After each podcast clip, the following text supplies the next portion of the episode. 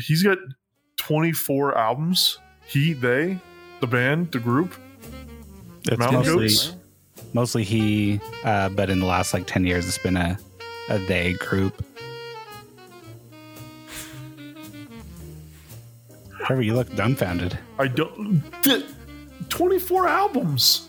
Yeah, that's a lot of albums. First one was in 2000, no, 94. Yeah, yeah, they've been around a minute. I mean, that. It I don't know. Like, me. I that- honestly don't know like most of their music. There's just like a. There are a few albums that I really like, and then there are like some songs that I just like genuinely really love. it Going to surprises Georgia me is my favorite song of theirs. that a group has been around for that long, and I'm just like, never listened to them ever. Ever, Well, ever, ever. Isn't that kind of weird? Now, now's your chance to change that, Trevor. I'd like to invite you to listen to the Mountain Goats. Oh my goodness. Oh, did they do the um, theme song to Weeds? I don't know. I never watched. It's Weeds. Spotify says they appear on Weeds. They might have done a, a song for the soundtrack. I don't know if A it's a song. theme song because Hmm. I. I International watch, like- Small I Arms Traffic that. Blues. That's the one they Oh did. yeah, it appears in in the series. Um, so funny story about the Mountain Goats. Um, I, when I was in college, I was at the student newspaper, and I, I wrote a review of you know the latest album at the at the time. I don't remember which one it would have been, but Yeah. um, my philosophy professor, who I'd taken tons of classes from, pulls me aside after class one day and says, "Oh, I didn't, I didn't know you liked the Mountain Goats." He and I went to, you know, went to school together, and at one point I stole his, I think it was like an Aerosmith album or something. It was pretty great. So that's my weird connection to the Mountain Goats. I loved them, and then I found out my philosophy professor was like in good with him, and like we get demos and all that. Really? Yeah, that's about it. That's you know. really cool. The, a philosophy pr- professor at uh, So- unnamed university in southern Utah. Oh, That's yeah. not the furthest southern Utah university, Yeah. but might potentially be professor. called something like Southern Utah University. Just uh, you know, Theoretically. theoretically might be called that. That's how did he know him? Uh, they went to like middle school and high school together and they like lived down the road from each other. Wh- Where's that band from? I have no idea. Is it Claremont, California? Are they are they from California? They seem like an Yeah. East Coast band to me. so. Uh, he lived, I think, on the East Coast. Well, he lives in California now, but yeah, it's Claremont. I have no idea where Claremont is. I don't know either. Actually, I don't. And this is where we enter the portion of the show where we look at Google Maps. Let's go look at city love- borders on Oh. Google Maps. There was I, I, the other day I was looking at was I I was looking at something and I was like, wow, this would be great for our Google Maps segment on off the crossbar, but I can't remember what it was now. It's a dang shame. It Speaking of is. segments on Off the Crossbar, this is my favorite segment where I Starting the say, show. Welcome to Off the Crossbar, a Real Salt Lake podcast. This is episode 56. We will now resume talking about maps. I gotta be.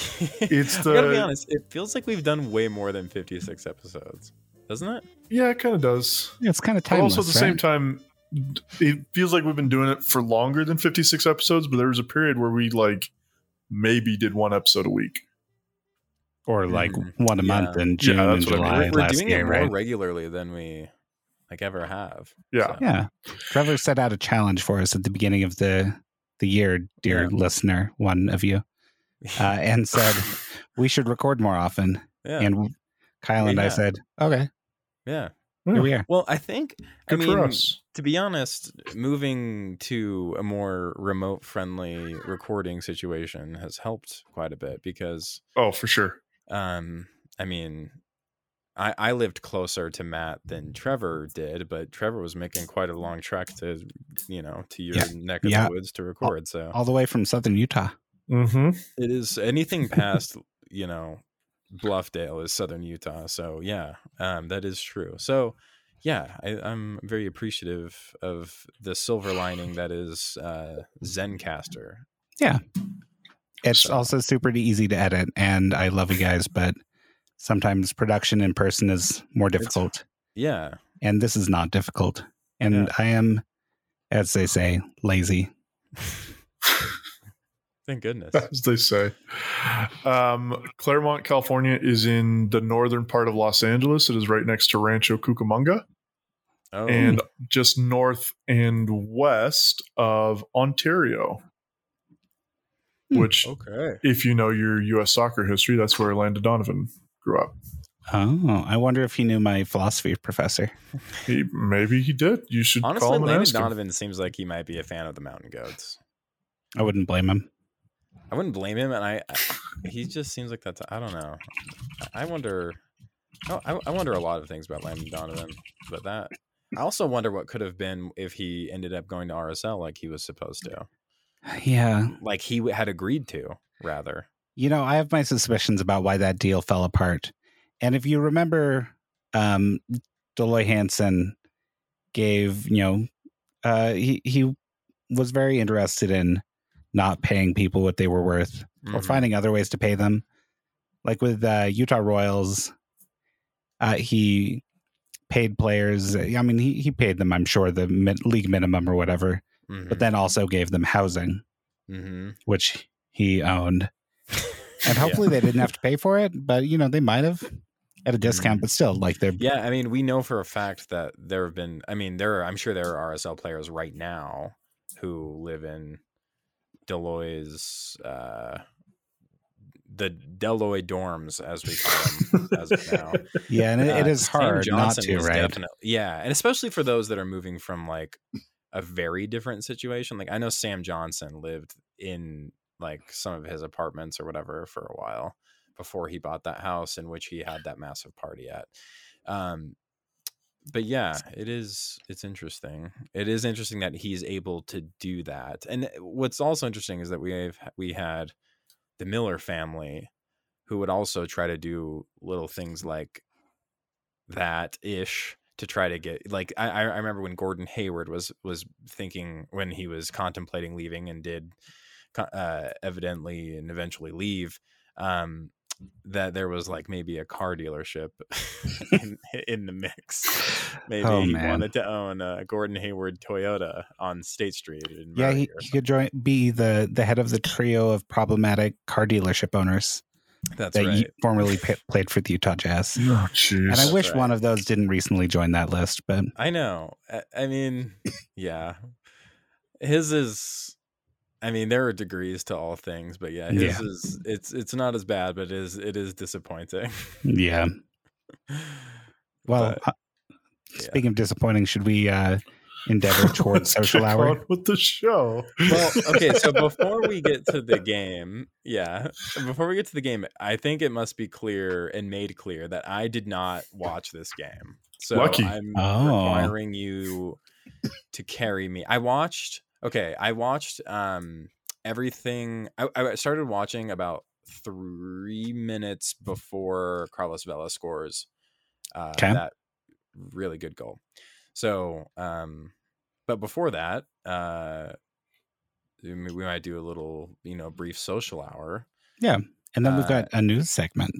Oh, that's right. We do. I mean, you didn't give us the doc, so I'm. Oh, it's the same one Yeah. every time now. So I'll post the link. Oh my goodness. Goodness. Sorry, guys. Goodness. Um, I'll go first in social hour while you guys Sure, pull up the please. Yeah, document. go ahead, Matt. Uh, so I've been recording season two of my uh, science fiction podcast, and that's that's going well. And I'm reading for season three, so nice. Yeah. we love it. yeah, it's fun. It's a good way to pass the time, uh, and it's a good way to, to- get my feet wet in these stories. Yeah, I'm going to be listening to a little bit more as we uh, Oh, uh, this week, actually, which is part of my social hour update. But yeah. oh yeah, go Kyle. Okay, so well, the reason I didn't watch the game is because uh, I actually figured we were gonna lose, and I didn't want to waste a night watching that. I figured it. I mean, obviously can't control the outcome, um, so I was like, maybe I'll just do something a little different this Saturday evening, and I um, went somewhere that I haven't gone for a while and it was uh you're actually able to. Um, I know everyone listening to this podcast is very respectful and would not um, disrespect a location that is near and dear to my heart. So, I you can actually drive to the very top of Farmington Canyon.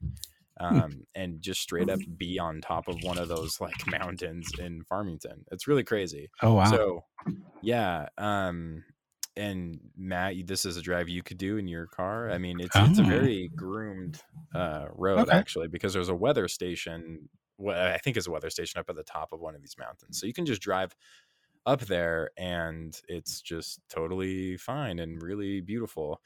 Um, so had a little picnic up there with Carly and my friend Connor, and we um, just like watched the sunset up there. So there's you you can go up the canyon and you can go north, which takes you to the top of um, I think it's called Thurston Peak, and it's by it's like where the farm or the weather station is, or you can go south, and you can actually take this road that goes um, from Farmington Canyon on top of one of these peaks and down into uh, Bountiful Canyon. So um, very Mm. very uh it's a bit of a hidden gem but it's a really good place to just it's a nice little drive if you've got all-wheel drive it's not super gnarly or anything like that but yeah it's amazing so i did that instead of watching the game but then i um as i was coming down i was like in and out of service and i saw that we'd gotten scored on by diego rossi and then uh, soon after, I saw that we tied the game through Aaron Herrera, which was delightful to see. And then it was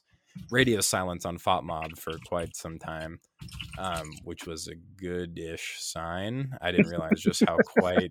Uh, I mean, it was very close to not being radio silence for a lot of that, but um, yeah. So there was that. But then the other update that I have is uh, so this week I have a family reunion um, down in St. George with Oh. my uh, the Holland family, and Ah. will be uh, it's like the biggest family reunion we've had in like probably like twenty ish years or maybe more. I don't know. So seeing a lot of family. Um, hoping everyone's vaccinated Here's hoping. and yeah uh, i know my grandparents are so that's good but um yeah so doing that starting wednesday so the thing is is that i probably won't be at the game on wednesday because i need to drive down to st george right after i have the pre-drywall meeting on the house that i'm the townhouse Oh, that I'm building. Congratulations. exciting. thank you i'd be going down sooner except for that meeting so i probably won't be seeing you guys on wednesday unfortunately but um, and then, as the second part of that, is that right after the family reunion reunion is over at the end of the week on Saturday, I'll be going to Southern California where Matt will be attending as well yeah. in the uh, next week after that. So, um, or I guess Maybe- that same week, right? Maybe we'll run on, into each other on the beach. That would be great. Uh, I don't, I will don't be, think it's likely because you'll be what two hours away. It's not that far. Um, it- without traffic, it's probably yeah, maybe about an hour and a half. um, I will be up in yeah, I guess it it it is it is a little far, but I will be in Laguna at the Oh. pageant of the Masters with my family on Oh, the Tuesday of that. of, I guess a week from tomorrow. So yeah, That- so it will be at a local uh, amusement park. Oh, are you um, going to um? Six Flags, Uh, are you going to Disney or Six Flags? I'm going Knott's to Disney. Berry I, oh, I, I have no business going to either of those because I will just vomit all over. Disney is the Oh. one that will not make me vomit. So I love roller coasters, but I I love Disneyland. I think it's so great. um, I am thinking while I'm there, I need to go to the Balboa Pier where Yes. the uh, the banana stand would be. Balboa's And great. just- That's one of the places that um, I like Balboa. whenever we went to LA, that was one of my mom's favorite places to just go and walk around. you guys went all the way down to to Newport, huh? Yeah, Nice. I I yeah, Newport's cool. I like Newport Beach was kind of the beach that we always like when we had like a big group of like all of our families, everybody Yeah. going to the beach when we were kids. Like Newport Beach was the beach that we usually went to. yeah, it's very uh spacious and huge and lots of yeah, it's cool. I I like Newport. But anyway, so that's my update. I'm I'll be doing some light traveling here. So when I said uh, I'll be listening, is that I've got some drives ahead of me, and that's that's great. That's great driving tunes, my friend. Them's great driving tunes. Yeah, hopefully the stories are not too uh too boring, but they they listen at two X, it'll be all right. Matt, uh, Trevor, my friend, what's going on with you down in uh, eastern Utah? Oh yeah, I guess this is Eastern. I was gonna say I'm down in southern Utah, but I guess this is technically Eastern. Yeah, the College of Eastern Utah is over there, I believe. Yeah, It- it I think is. is now Utah State. It is now Utah State University Eastern Campus. Although that's been that way for like a decade, right? Has it? Oh. I don't think so. I think I I was don't in know. school when it happened, No, I and I've been out I of college for know a that when. I graduated high school, I had a scholarship offer from the College of Eastern Utah. Trevor, how long ago did you graduate high school? Slightly more than 10 years ago. And I seem to remember that it was still College of Eastern Utah, like several years after. I don't know. We can look it up. I don't really care. But I, have, anyway, I have bad news for you. That was the name changed in 2010, oh, and now you are obligated to feel old. oh, wait a minute. No, I'm okay. Well, then I graduated 14 years ago. That Yeah. sucks. Yeah. Oh, well. I'm, Anyway. I'm at 17, so uh, well, at least it didn't happen And I- while you were in I school. so I was right about that. don't feel a day over 32, but I, I am. Right. Well, neither do I.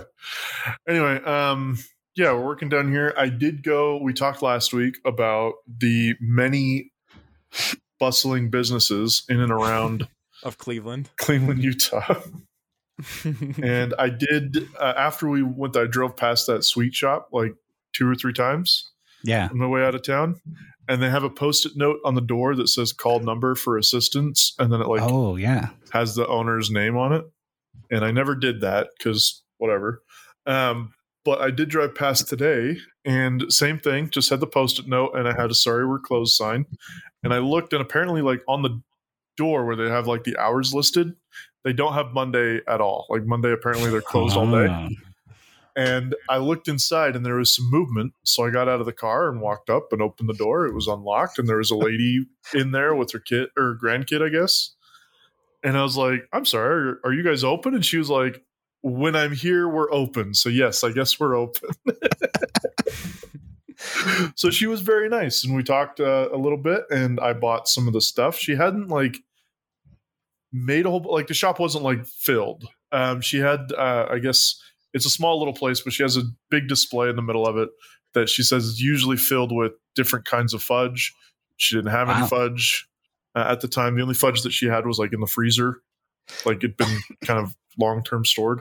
Are you going to Um, leave a negative review because it was So no fudge? but uh, no, she was there because she was making a whole bunch of caramel apples for some event that was something. She needs a whole bunch of caramel apples for.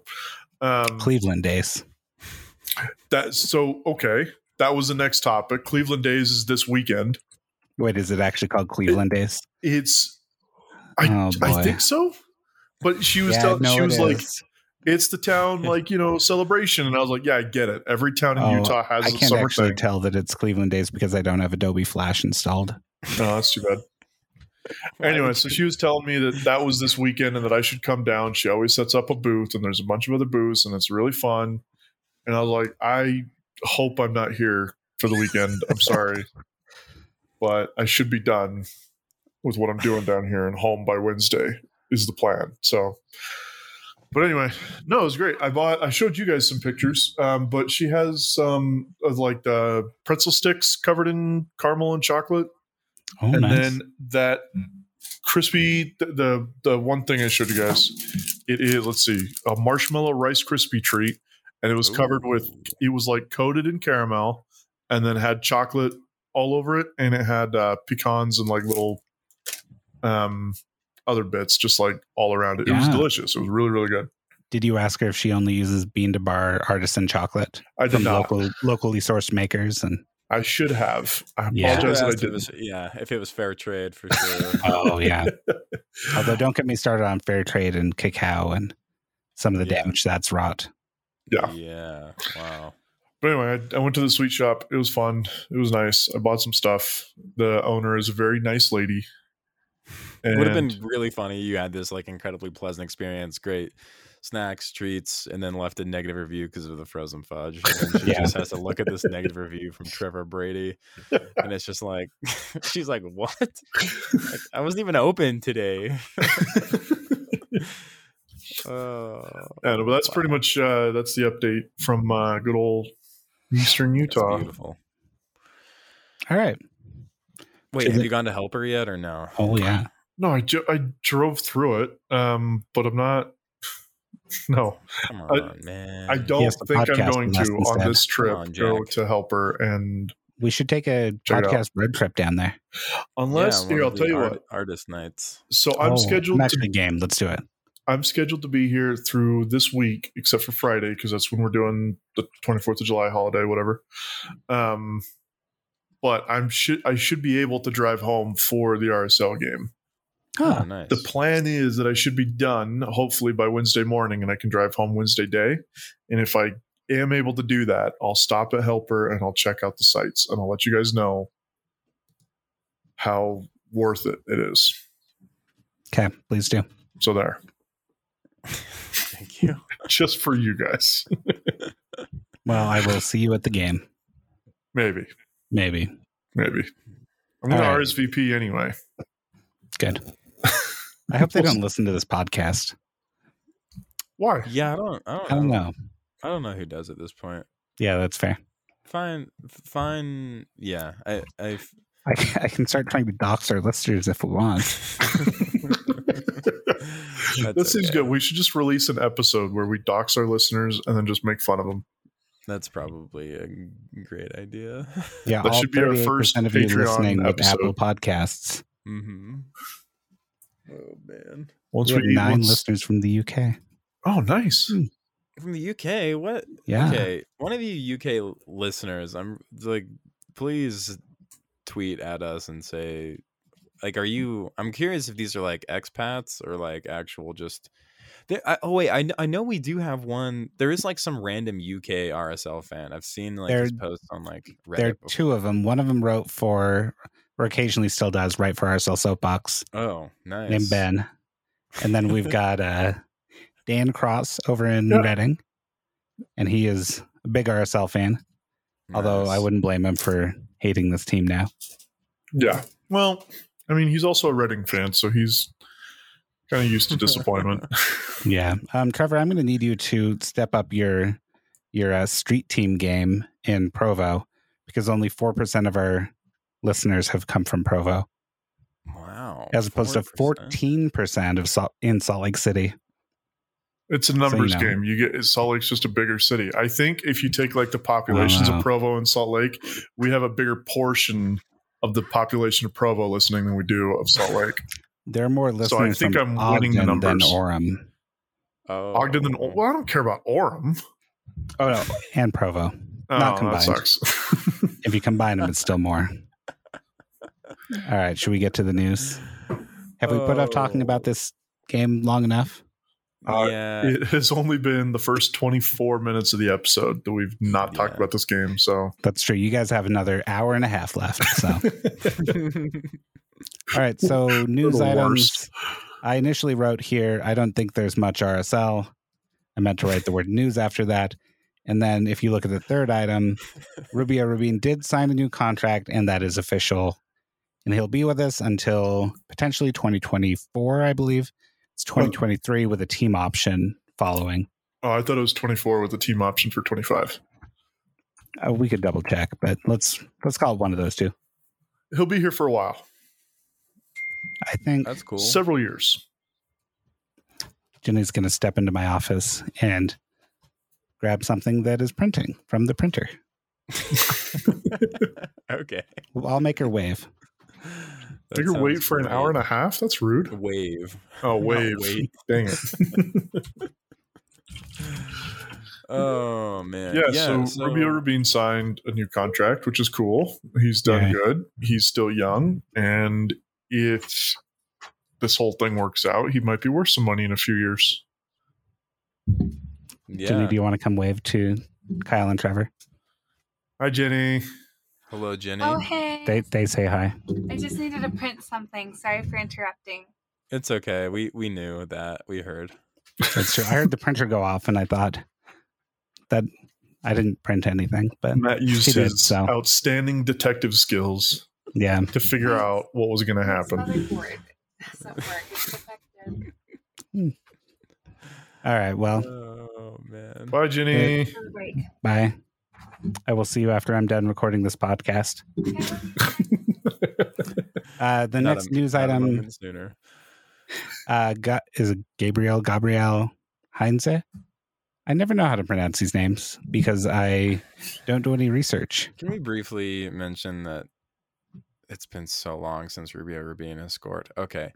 Gabriel Heinze Yeah. is out at Atlanta. Yes, this this is true.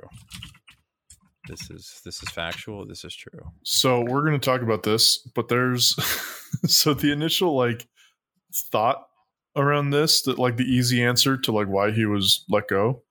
Um, a lot of people tweeted was had to do with like him benching Josef Martinez, and Yeah. so I tweeted something, and I got somebody in all up in my DMs like immediately being like, "That has almost nothing to do with it. There's way more stuff."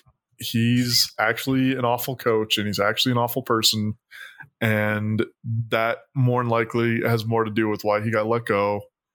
And I was like, oh, this is interesting that nobody knew this or heard about this or anything. And then all of a sudden today and yesterday, we get like four Oh. stories about how terrible he is and how like he wouldn't let players take days off, like CBA mandated days off. He Yeah. was like withholding water from players during practice. Um, and just generally being kind of a piece of crap. So Yep. it's a really bad nuts. look that a team could hire that guy and put up with that guy for. and gr- They didn't put up with him for that long, but like somebody should have known any amount of this. time, right? Yeah, and apparently, and there's like stories coming out that like this is not exactly new.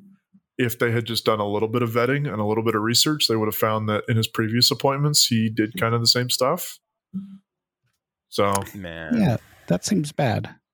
But what do I know? it's pretty It's, bad. uh, Seems pretty I mean, I'm Yeah. not a I'm not a coach, right? So any coach that's listening to this can call me up, say, You're an idiot, you're wrong, you're stupid. But if you only I'm knew not a more about coach, soccer.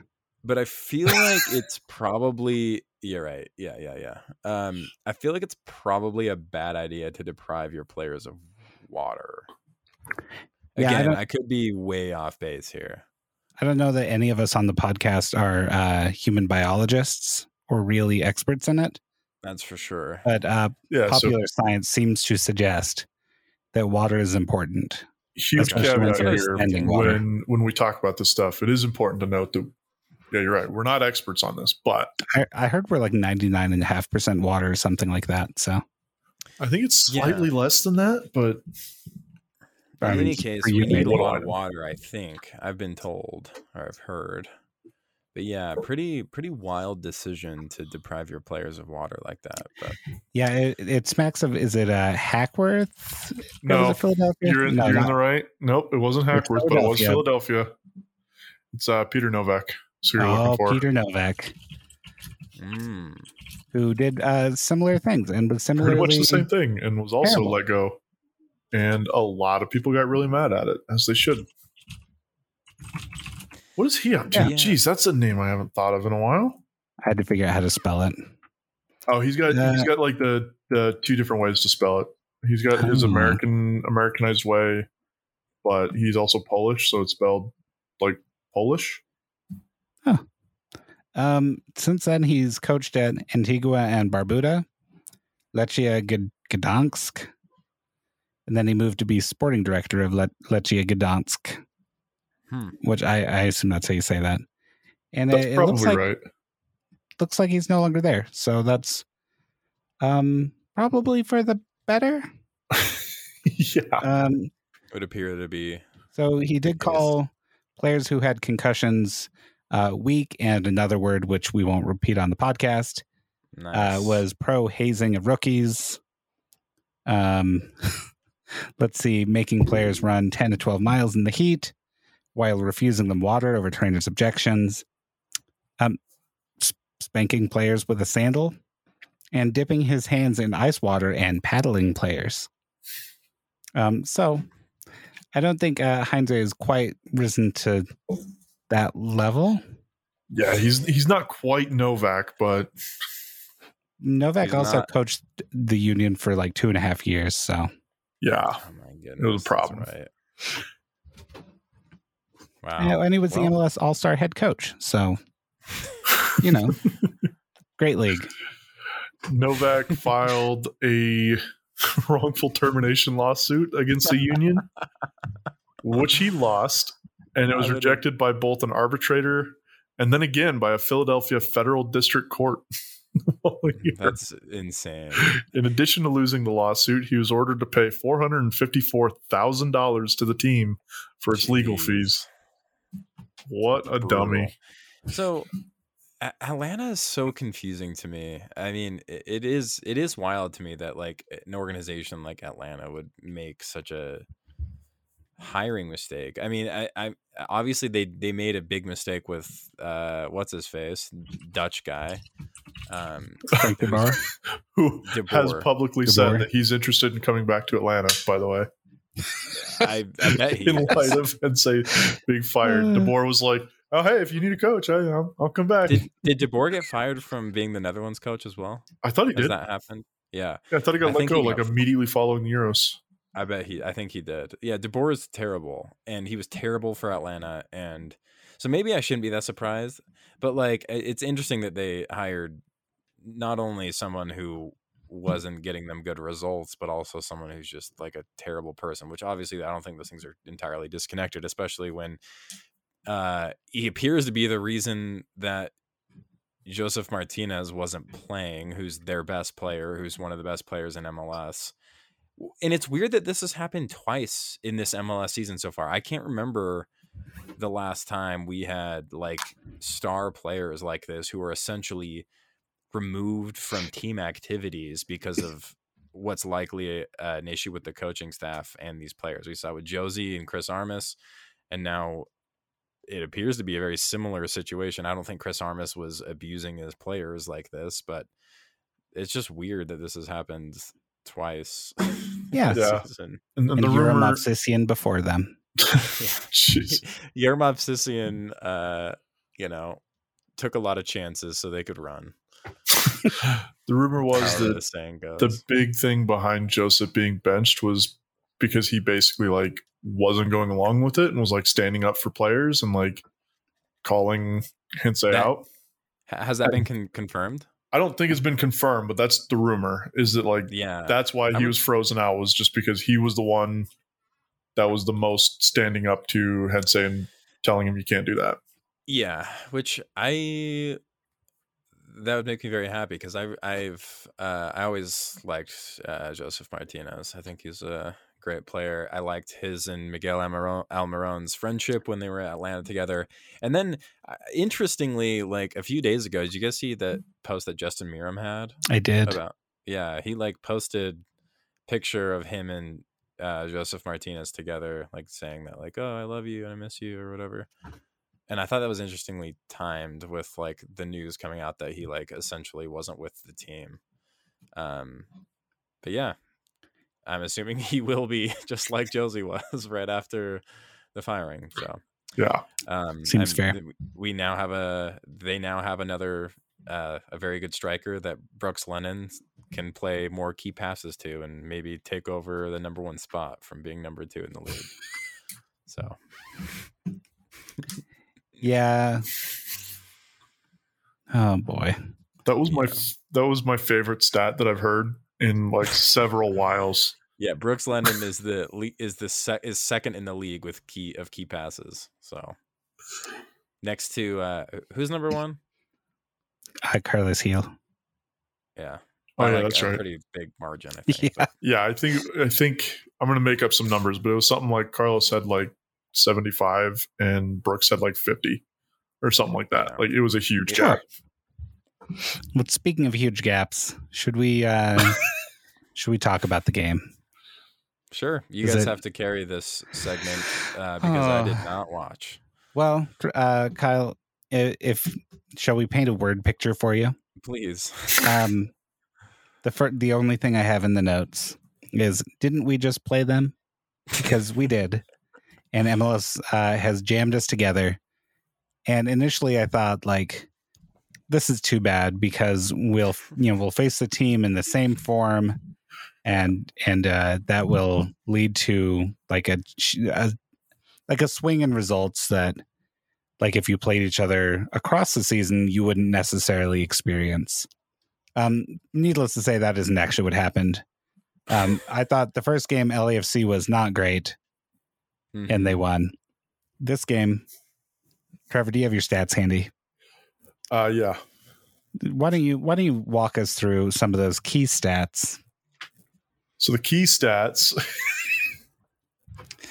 They're So, really uh, great, Kyle. I'm, I'm also really like excited by for the numbers, if you will. Uh, Yeah. w- well, we'll do it pop quiz style because that's my favorite. Um, Oh yeah, Kyle, if you had to guess, what do you think? Let's start with RSL's expected goals was. Remember, they scored one goal in the game. Yeah. So when I checked in with you guys, I I was looking at the FotMob thing, and I, this again, this was this was before they scored their second goal, and I think I remember seeing the expected goals at that point was like three point seven five to RSL's like 0.6 or something like that. It That's was probably about right. So here's the thing. This has been updated because I remember looking at it post game, Yeah. and the XG for RSL was 0.8, which is about right, about what you'd expect. Yeah. Um, the XG for LA uh, is 5.4. Oh my. Okay. So it was we had there was a moment in the game um, where there was a ball came in and somebody took a shot it got saved and immediately somebody else took another shot and they were both from like six yards out and ochoa saved it and i think matt tweeted at me or something and was like hey i wonder what the xg is and at that point the xg was like i think 0.8 or 0.9 and that was like early in the game. That was like yeah, yeah. I think that was before their first goal, but their first goal came, you know, in ten minutes. one of the beautiful things about uh, the MLS soccer expected goals chart is that it gives you a like a real good view over time of how things are progressing. And between minute one and fifteen, um, but between so before we scored after you know from zero to then, uh, their xG is like just jumps up astronomically with like four good shots, and then they scored, and that was like ten minutes in. And that, Yeah. that tells such a story of this game. Um, here's one, pos- or I, I almost spoiled the question. Here's one pop quiz for you. Um, I, I, it would be too simple to say who had more possession. yeah. Um, how significant do you think the um, difference in possession is between the two teams? was it bigger than 55 45? Yeah, Was it 60 40 or more than that? more. Really? Wait, was it? All right, that's not what I'm looking at. You and I are looking at two different numbers. It was mo- so your numbers say more than 60 40? yeah. Yes. Trevor, what do yours say? About 60 40? Mine say 57-43. Oh, this is funny. Uh, huh. So if Matt, you if, if quick, you Matt, what are you looking at? Are you looking at the I'm, MLS uh, site or who scored? yeah, we're both on the MLS side. If you go up to possession up at the top, possession percent, uh, it does have fifty-seven forty-three. If you go down to possession, a separate section of the page, it's uh, sixty-five thirty-five, which Ah, seems uh, more accurate to my read. based on yeah, it wasn't. I mean, it's reflective of the other stats, right? I mean, I- Yeah. like obviously possessions don't equal shots, but when you have 35% possession, you, uh, I don't think you're going to get more than a few shots, which how many shots do we have? Let's move on to how many shots there were in the game. so total shots, uh, LA had 29 to RSL's 29. three. Carlos Vela had eight, hit the post twice, and had a penalty saved, and scored a goal. Uh, we had one shot off target, two shots on target, one of which was a goal. Uh, the LA had 12 shots off target, nine shots on target, two of which were a goal. And eight shots blocked. Yeah, he blocked shots. Two hit the woodwork. Um, 23 shots came from inside the box. 23 came from inside 23. the box.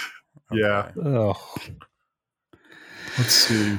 What was the, Oh. there was a few other stats that really stood out to me as just absolutely hilarious. Trying to find them. Oh, dear. That's Yeah, that's we got. not great. uh, can you imagine uh, Andrew Putna or Zac MacMath in goal for this? It would have been a disaster. So looking at the keeper um, keeper numbers, Ochoa made eight saves, six of which were classified as a diving save. Six were saves inside the box. Okay. He's not allowed to save things outside the box, Trevor. That's right. I think that's a save from a shot that the shot was inside the box. Yeah. Yeah. So, Oh, so dear. needless to say, Trevor, do you have more stats? Actually, Um, you really want to hammer home. Hey, we did win in the tackles game. We had more Nice. tackles. we sure did. We had more Uh, interceptions. We had way more clearances. That was pretty good. We had more accurate, or we had more passes inside our own half. We- okay, this is the, That, that- okay, that actually surprises me. this is the one that that blew me away. So in the Well, opposition LA half, was never in their own half. no, th- yeah, So, that's like, exactly what the read is on that one. So the passes completed in the opposition half, LAFC had 287. Or not passes completed, just I think it's just passes. 287. In the whole game, we had 301. Um, compared to RSL's passes in the opposition half, 118. Yeah, It's I've like got another number here. 160 more than us. It's incredible. Um, last 15 minutes of the game, we are they have they score in the 79th. So actually, let's go to the last 10 minutes of the game. It's not going to change this number, but um, I want to. How many uh, passes do you think Albert Rusnak attempted in the opposition half? Oh, attempted? Uh, I think I Well, I might be cheating a little bit because I think we saw the numbers earlier. I think Just he in had. the last 10 minutes. oh, In just in the last last 10 10 minutes. It was zero for sure. It was one. Oh, okay. Sorry. Okay, so I know. Uh, um, okay, so Go ahead, work it I out. saw the I saw the quote from Freddy after the game, the one that ratioed RSL soapbox for just simply tweeting out something that was repeating what Freddy said, and I'm wondering, Matt, if you could read that quote to us. I- Yeah, let me let me pull that up.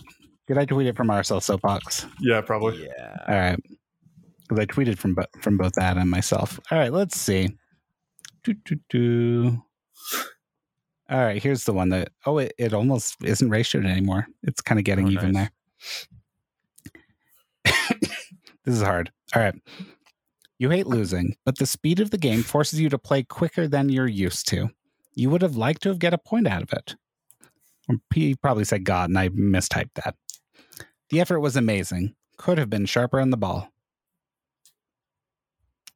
Which I mean, true. Like the we we could have been sharper in the ball, and we would have liked to have got a point out of that game. Uh, we we certainly did not deserve one. So the right and the the quicker than you're used to thing, I'm I'm I'm honestly really curious about. Like, do we just not have? Is that are we not set up to play that quick, or do we not have the players to play that quick, or I I guess I don't really understand that what that means. I think he's talking more about LA's style of play. Um, like their whole game has been when they're successful, they're just fast. Um, everything that they do is fast. They move into the press fast. They transition fast. They counter fast. They, you know, they just pass them. Everything that they do is very fast, and it just seemed like. I mean, obviously, I think that's what Freddy was talking about. And the whole game, like we just couldn't do it. We couldn't handle it. We couldn't handle So the what's the solution to that? Do we just Well- not have the team to put up with that? I like, don't think we do. I think the solution to that is that you hopefully get a goal early, earlier than them, and you hopefully are able to not allow 29 shots. And if you do, you just have a really good goalkeeper that keeps it kind of close. Yeah. And that's kind of what happened. I mean, Ochoa played out of his mind and was incredible all game. And like nobody else was. And I was trying to make a point um, during the game that a part of the reason that RSL looked so bad on the ball and in possession and all that was due to I mean LA the way that they played. Like they were pressing quick and fast and they were double teaming the guy on the ball like early, quickly. And Mhm. it's usually double teaming somebody like Silva or Glad when they're stuck back to like pinned back in their own half and it forces bad passes. And they did that all night, but so I mean credit to LA a little bit for that, but even without that RSL is just bad and I think the easy answer is just that the quality of the players just isn't there. It's not on the same level. I, yeah i mean that's kind of the only that's that's like the only explanation that really i can really come up with. I mean like i don't i don't know if there were any sort of i, I don't know what i wanted to hear from freddy. I think that's uh, i think that quote made me that quote made me laugh really hard. I thought it was really funny especially as someone who didn't pay attention uh, or didn't watch the game other than the last like 10 minutes uh it saw Vela's goal and I was like, wow, that was crazy. Like it took a spectacular effort to make it 2-1. Their first goal was pretty nice too, but I like their first the Vela's goal was extraordinary. Um and then like, you know, not watching the game, seeing the stats and then just reading that quote made me laugh. Like I mean, yeah, the effort was extraordinary. It's not like we didn't try. So I guess if if, if the effort truly was extraordinary, uh, is that the word he used? Extraordinary. Uh, it was something like that. Uh, if the effort really was as good as he says it was, then I guess we just don't have the talent to compete with a team like LAFC anymore. Well, Like and that's to. and that's the that's what I Like we hate did about two years ago. So yeah. I I feel like this is a good uh, moment to introduce this Aaron Herrera quote because I thought it was actually really good. Effort was great, but at this level, at a stadium like this, against a team like LF, LAFC, effort's not going to get it done. Yeah. yeah, effort is the thing that I, I hate when coaches and players bring it up, or, or fans, I should say, um, because a lot of people have this idea that effort can be more valuable than talent, and I just I don't see that playing out that often. Like effort is Yeah. good, and you want to see your your Mhm. you want to see It's, the it's players kind of like a foregone compete. conclusion, though, right? but- like effort is the expectation. Like, yeah, of like that's the that's the bar. Like give a good Yeah. effort. Yeah.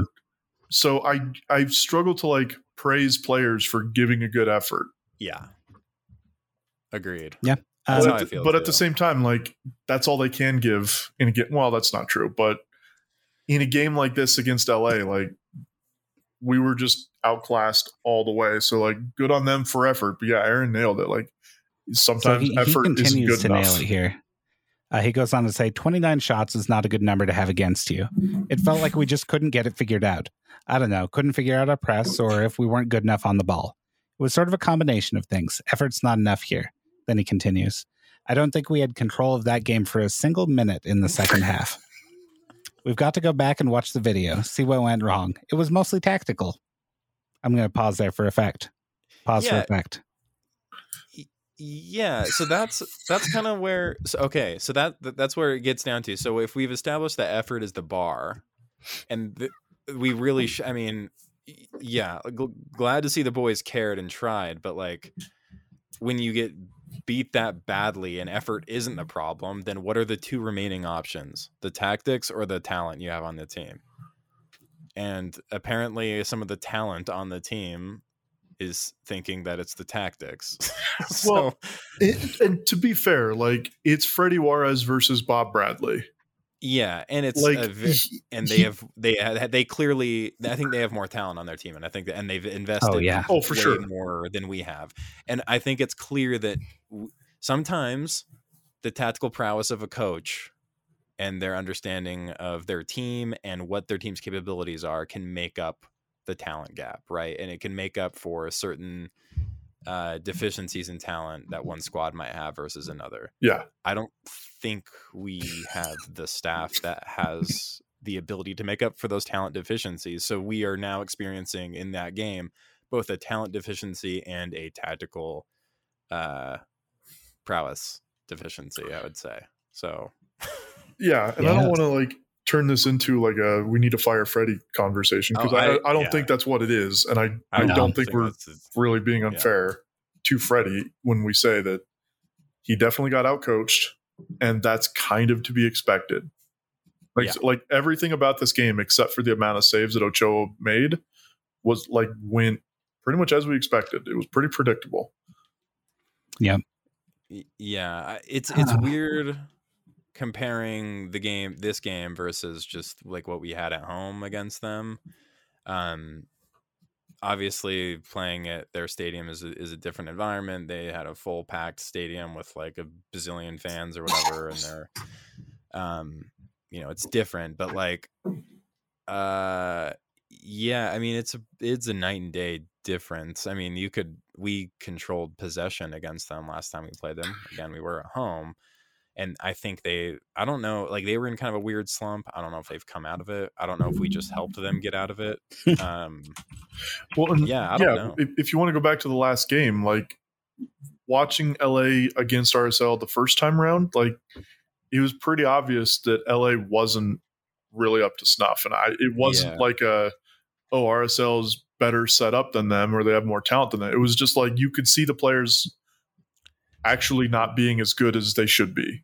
Yeah know they weren't mean? very sharp right like vela Exactly. did not look sharp at all in that game And Yeah. when you suddenly have Vela being sharp and Rossi being sharp, Yeah. like it's a huge this is the result.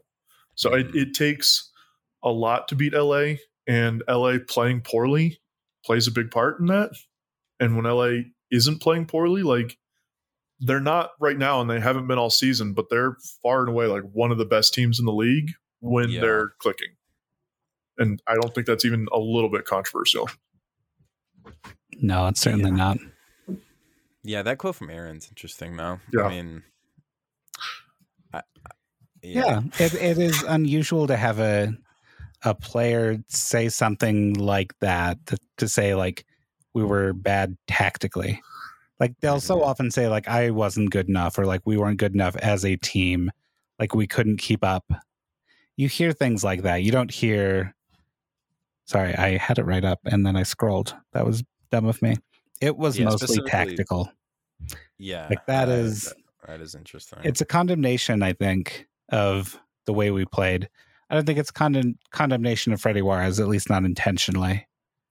Um, but but Aaron Herrera is one we've we've often said like, oh, he's got a great relationship with Freddy Juarez. He came up Yeah. through you know with Freddy Juarez, like, hmm and that is uh very very different from that. Um, he also said uh, that might have been our second time this season playing against a three-five-two, and I'm a little, I'm a little surprised that that he mentioned that, um, yeah, and that Freddy mentioned it because the m- mantra with coaches is often like formations don't matter. It's just a way of putting a, a name on something. Yeah, but that's always that's always been a cover. Yeah, oh like yeah, that's for always sure. been just coaches just like Right. mouthing off because they want to change the conversation. It, it's Yeah. always a cover, but then until it's randomly not, like in this situation, and you're like, oh, Yeah. Well, yeah, exactly. Like the coach loves to not talk about that kind of stuff until Mhm. like positionless football. Yeah, yeah, exactly. Yep. yeah. It's it's one of the conversations that coaches love to when they talk about it, they like to be a little bit condescending about it and be like, "Oh, that's such an old school way of thinking. You don't like that's not how the game works. Like formations don't matter. Come on. like you're smarter than this. Like that's the way it's brought up, but If- yeah, yeah, it obviously matters. Like they're obviously talking about it. It's not. Anyway, sorry. Yeah. Okay. So obviously, like we struggled as an entire team. Um, Aaron scored. It was. It is my beautiful. understanding that it was from it was a counterattack after a corner on the other end. Was it a corner? I mean, it would make sense that it was after a corner. Yeah, it it was a corner. So Rusnak gets the ball at the top of our box, plays a. he got. cre- I mean, he gets credit with like a third assist on this. Not an actual assist, of course, but uh, you know, A hockey a assist. double Not hockey even the assist. hockey assist. oh, really? Okay. Um, but he plays the ball into Damir Kreilach, who it, it turns out the ball was actually, I think, pretty terrible. Um, or Damir Kreilach really uh, fumbled it. But then I he it was somehow, a. I thought it was a deflection. Like he tried to pass it one direction, and it Oh, got then- deflected to Damir. that that may have been it. Um, regardless, anyway, Damir it ends up with the ball. He plays, of all people, uh, from a defending corner, Everton Luiz. Everton is streaking down the left hand side. His his shirt's off, his his shorts are coming off. Uh, Aaron Herrera is on his right side, plays like a perfect ball to him, just with the outside of his foot, loops it around the the the defense. Uh, Aaron hops onto it, hits about the top of the box, sees the the Mhm. goalkeeper coming out but not out far enough to like make a difference. I mean, he talked about this in his his post game too. Instead of trying to round the keeper like he did in the Olympics or Olympic qualifying, at least. I guess Yeah. we did not make the Olympics um, he decides, you know, instead of going around, I'm just going to put it through him, uh, Yeah, and he just put, it beneath his legs, right? Yeah, between put it- legs. put it right between him, and Yeah. it- he done scored Yeah. a goal. So, aside from obviously our goal, uh, and it's easy, of course, to be like, "Oh, Albert was bad," uh, because he's been bad at like through streaks of the season. I mean, I think everyone was really just bad. So, like, Yeah. did anyone like when you have that little of possession? You're playing against a three-five-two, and the midfield is overloaded. I'm assuming. I'm assuming they were playing uh three-five-two. Um, were they paying? I'm assuming they probably had a three-man midfield, maybe two center mids and an attacking mid. Probably, I don't know. Yeah, Um, it depends on like the source you're looking at. Um, I'm so like, assuming. who scored has it as a four three one two. E- yeah, okay. Uh, But um, I'm assuming that our midfield was just like overran the entire time. Like, yeah. uh, um, like Pablo probably couldn't. So Pablo and Everton started together, right? yeah, Yep. I've got to tell you, this was probably Pablo's worst game of the season, and he's had Yeah. some Yeah, stinkers in the last bad. couple of weeks. He he hasn't had a great season in general. I think so far. I Um, think I would disagree with it- that. I think I I- I don't think he's been. He has like, he hasn't been like saw from him lights out, but year, I, I thought. I, th- I mean, I thought last year he was a bit more impressive, but um, I mean, he's been really good. Def- well, oh, uh, he's had some. I don't know. I, I it's hard for me to to measure, but like this is a good test for your midfield. So I mean, I, I don't. I feel like this doesn't really come down to individuals on our team really being bad. It kind of feels like. Like, did Damir do a dang thing this entire game? Probably not. No, no. And to your point, I think a lot of people like to pick on Albert because it's easy to pick on Albert, and it has been easy to pick on Albert for a long time. And I think that's kind of what a lot of people have done with this game. And I don't know that that's entirely fair because yeah, there, it Yeah. wasn't like This- Albert was bad in a sea of really good players. Right. he Which was bad in a sea of really bad he has players. been this season, right? So Yeah. like at times when we have like a good thing going with our team and we have really good performances from a lot of players on our team and Albert's really bad, that's when it stands out the most to me. yeah, Yeah. When we have an entire team of bad performances, like I don't really care that much about Albert being himself being bad. Like it's not uh, yeah, it's it doesn't feel like the right game to me Yeah. to to bring that up just because I mean yeah, Albert didn't have a good game. We also had 35% possession. yeah. like that Albert can't maintain possession by himself. Like that's not on him. Yeah, for me, Albert is sort of a uh, maybe the maybe it's not the right word, but a, a bellwether of. I'm looking at bellwether. Yeah, the leading Yeah. sheep of a flock with a bell on There its neck. I'll take it. Um, he's sort of like the signifier of how the the rest of the team is going when he's in form. So, Mhm. like in Agreed. this game, like ten minutes left, he's all of his passes are coming from you know inside our half, and that for me is an indicator of the way the game was going. That uh, there were times he was deeper than the center backs, and the center backs hadn't pushed up into the box or anything. He was just the deepest player on the field, yeah. and uh, I don't think that's uh, Albert's fault necessarily. Now he may have a like a preference to do that.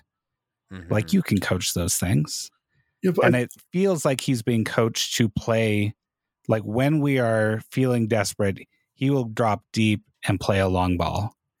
And it just isn't working like once. Yeah.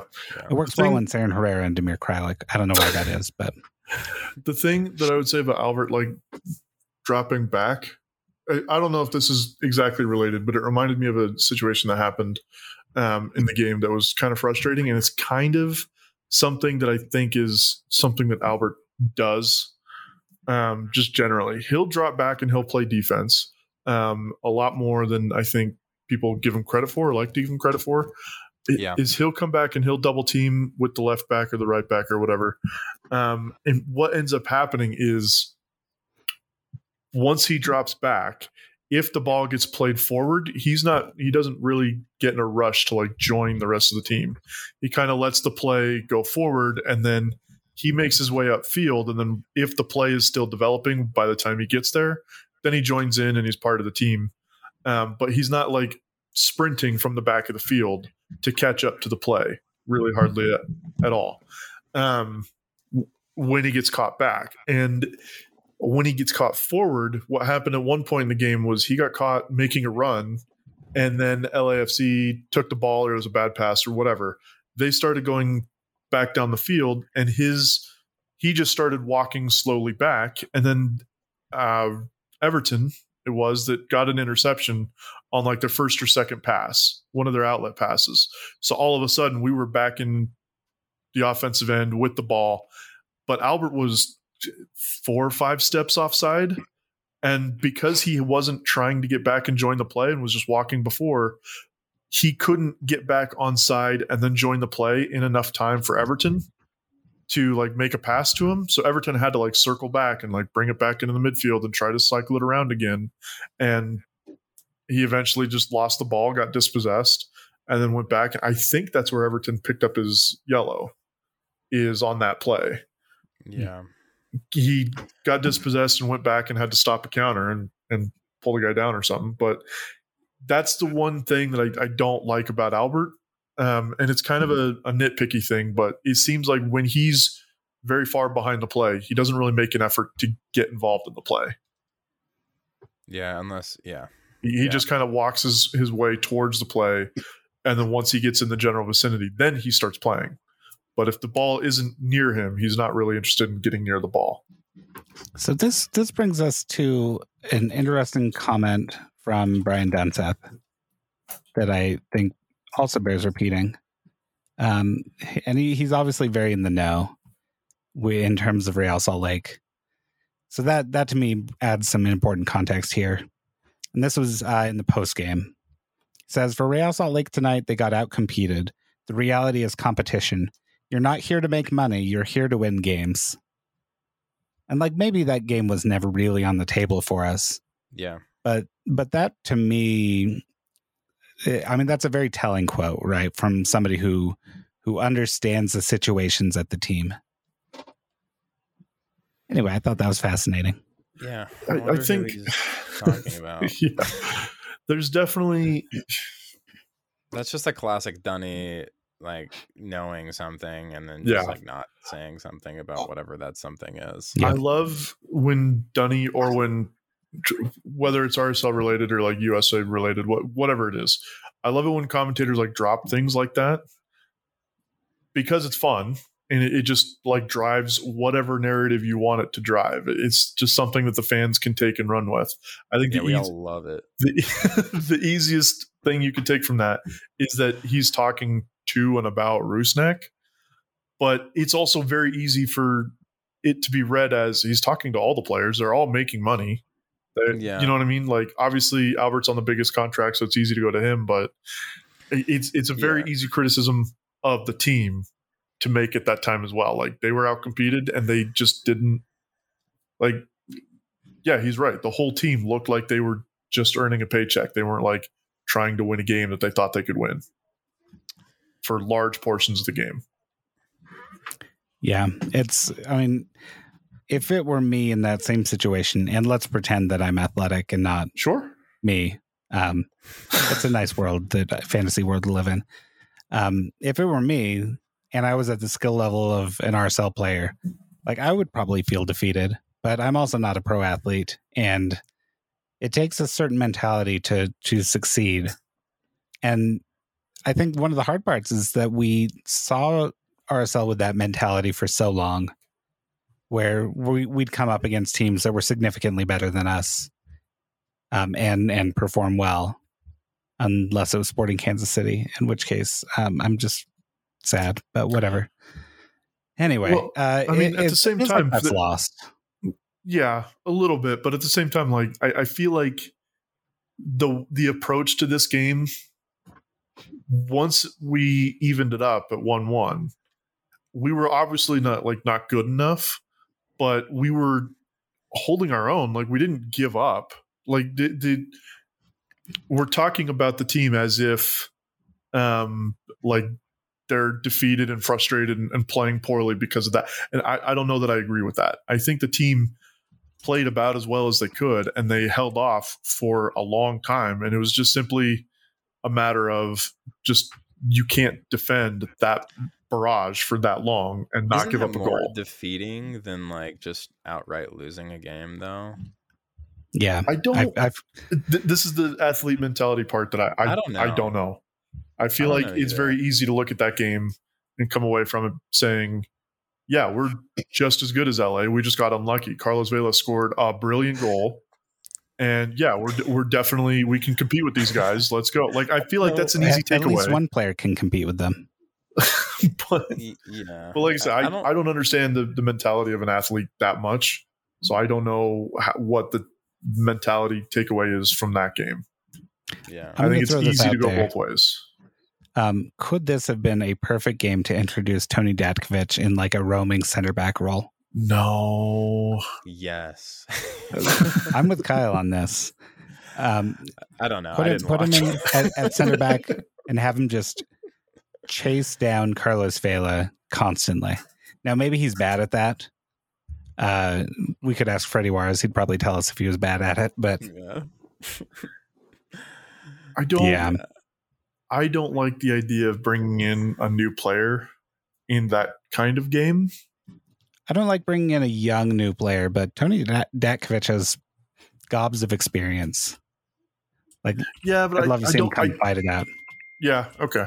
I see what you're saying. I just for me, I think that's a really rude way to introduce a guy to a league. To be like, hey, here's the best player in the league.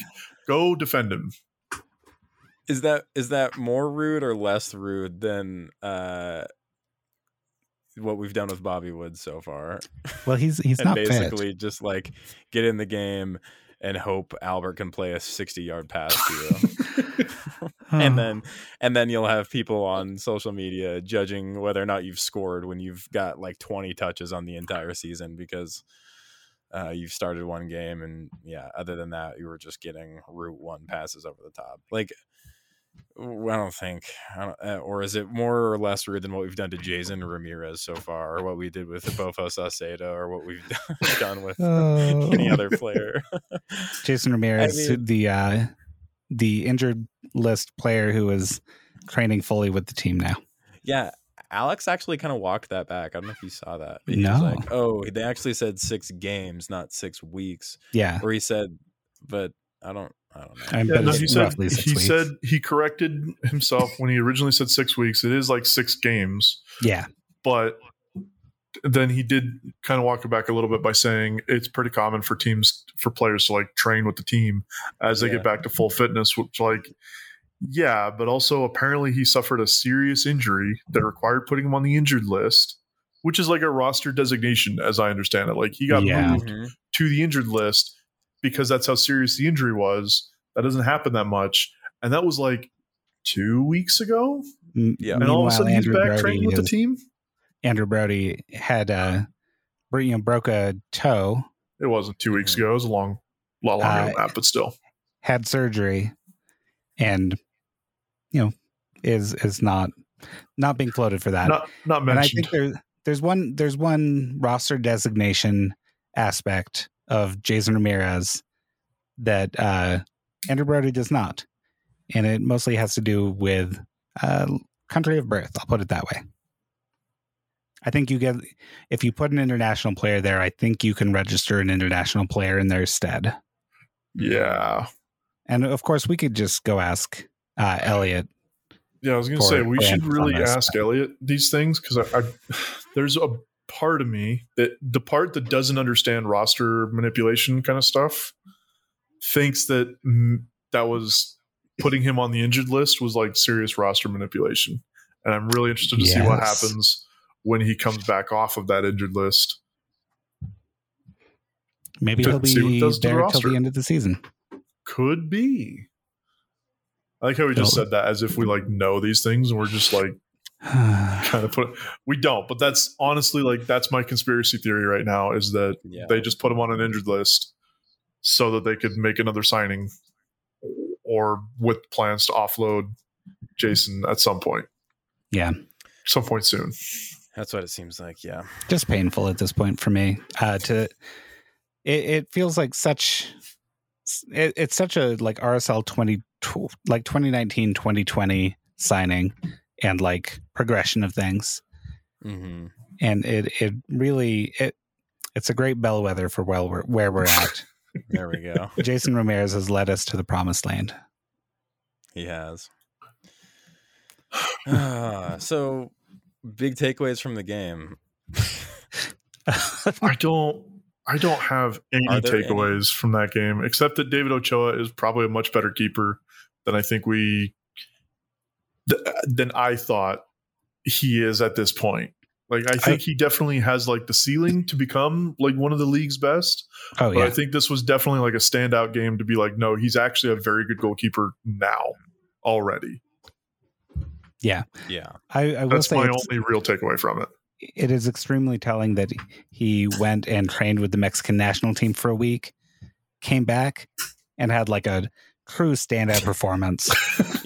Just like everything he did was on was perfect.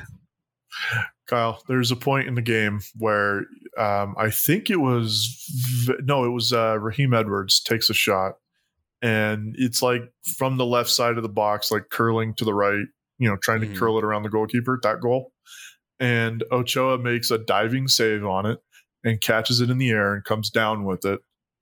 The whole, which like I don't think we've seen from him at all, and we don't really Right, see that and from hold on to the ball. Yeah. yeah, like Yeah. at the beginning of the season, that was an easy criticism was he gave up a lot of rebounds. He wouldn't catch Yep. the ball.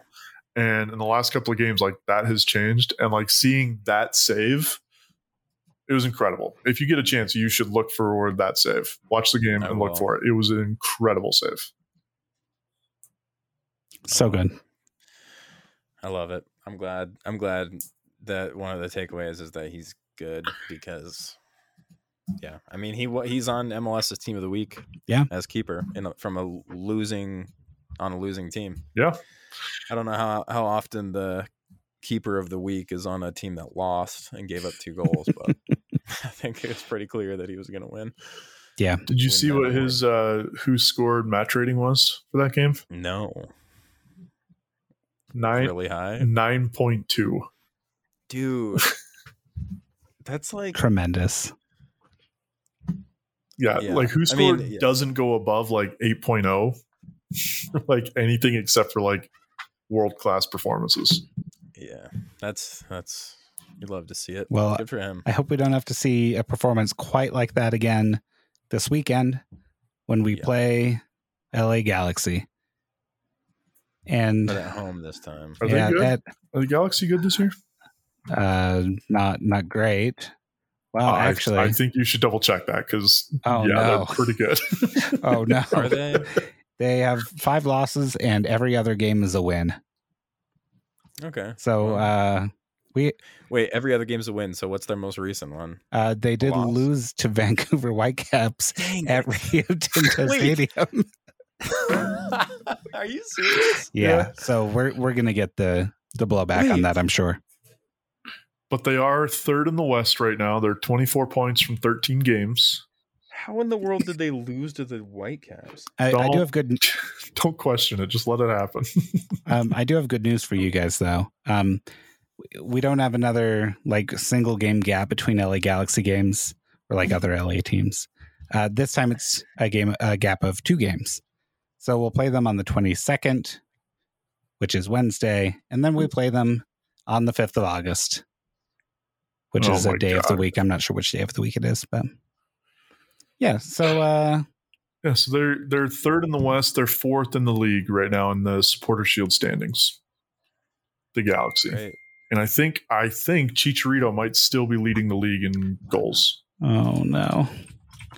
Well, this should be a great game. I'm really looking forward to this. Yeah, I'm Yeah, real 10 excited. goals. Ruidíaz also has 10. Oh, that's right. Damir's got to score three more to catch up. Damir So- is Damir really on seven goals? Seven goals, Yeah. four assists. Him- Maybe he'll get another uh, hat trick against the Galaxy. That'd be lovely. Well, That would be. anything else to say about RSL versus LA Galaxy? Kyle, you'll be gone. We will miss you. I'll miss you guys. I will. Let's see. Um. Ooh, I will be watching it though. I think. Oh, good. That'll be fun. I believe I should be getting to St. George right around that time. So, it, it, it's an eight thirty game or an eight o'clock game, right? Eight o'clock better Mountain be. time. Yeah, Yeah. I, Can't do another 6 or 7 p.m. game. mhm. Ugh, too hot. Although if it were earlier, I'd probably actually go to this one. But Oh. you know, I won't be, but I will be. The ghost that I will lea- be leaving next to you will be there in in fine spirits. Um, somebody should get some tacos in my honor from La Fogata. That Can do. Great. Um, All right. in in the words of Phil Collins, you'll be in our hearts. That's right. No matter what they say. Is that the next line? Uh, probably. it's a line for sure. You'll be in my- hmm, Yeah. Yeah. That's just, that song makes me a little teary. Yeah, I I think I, I think I just like Tarzan a lot. Okay. It's Oh. you know, I, I have strong feelings about Phil Collins. Um, I thought he was really good with Genesis during the Peter Peter Gabriel years, but uh, after that, maybe a little less so. Yeah, I don't that's know. more of an opinion than I've ever formed on him as Yeah. a musician, as a person, as an idea, really. Well, when you're ready to dive into 70s prog rock head first, let me know and I'll have Trevor send you some links. Just kidding, I'll send Yeah. you some links. Phil Collins is a person that, like, as a musician and as a drummer and a singer and like a recording artist, like I should have more opinions on Yeah. because he like should be right up a lot of my musical alleys, but I don't care about him like even a little bit. Probably fair. You know, sometimes, Trevor, the strongest opinion of all is indifference. Well, that's a pretty strong difference coming from me. All right, here's another one. Uh, the opposite of love, Trevor, is not hate, it's indifference. And on that note, uh, good night, guys. Is that a lyric from like some like folk band? I'm sure I it don't is, know. dude. Somebody's think got it's- Oh, it's from that. It's from that. Hey ho band. Hey, uh, The, Ra- ho. The Ramones? The Lumineers. It's from. I think it's a Lumineers lyric. You know, uh, you belong with me. Na, na, na, na, na, na. hey ho, you know that song? Let's go. Come on. Hey. Yeah. Oh. Yep. No, that's No, that's come not it. I belong with you. You belong oh, I know the song. You, okay. Heart. I belong with. I think it's from that song. I think it's from that band. I just remember post somebody posting it as like their Instagram caption. Oh, yeah, of like, That's course. pretty funny. And then I looked it up and it was lyrics. And I was like, nice. Okay, well, good night. Good night. Good night.